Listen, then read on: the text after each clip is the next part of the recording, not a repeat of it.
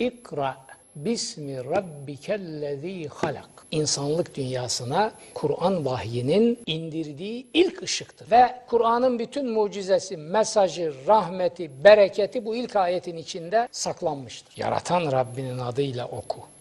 İlk emrine oku. Okumak Kur'an'ın emri, ilk talebi ve temel ibadetidir. Özellikle Kur'an oku. Temel ibadet namaz değildir. Kur'an'ın temel ibadeti namazdır diyenler yalan söylerler. Açık bir yalan, bühtan. Evet namaz Kur'an'ın temel ibadetlerinden biridir. Ama bir numaralı ibadet namaz değildir. Okumaktır.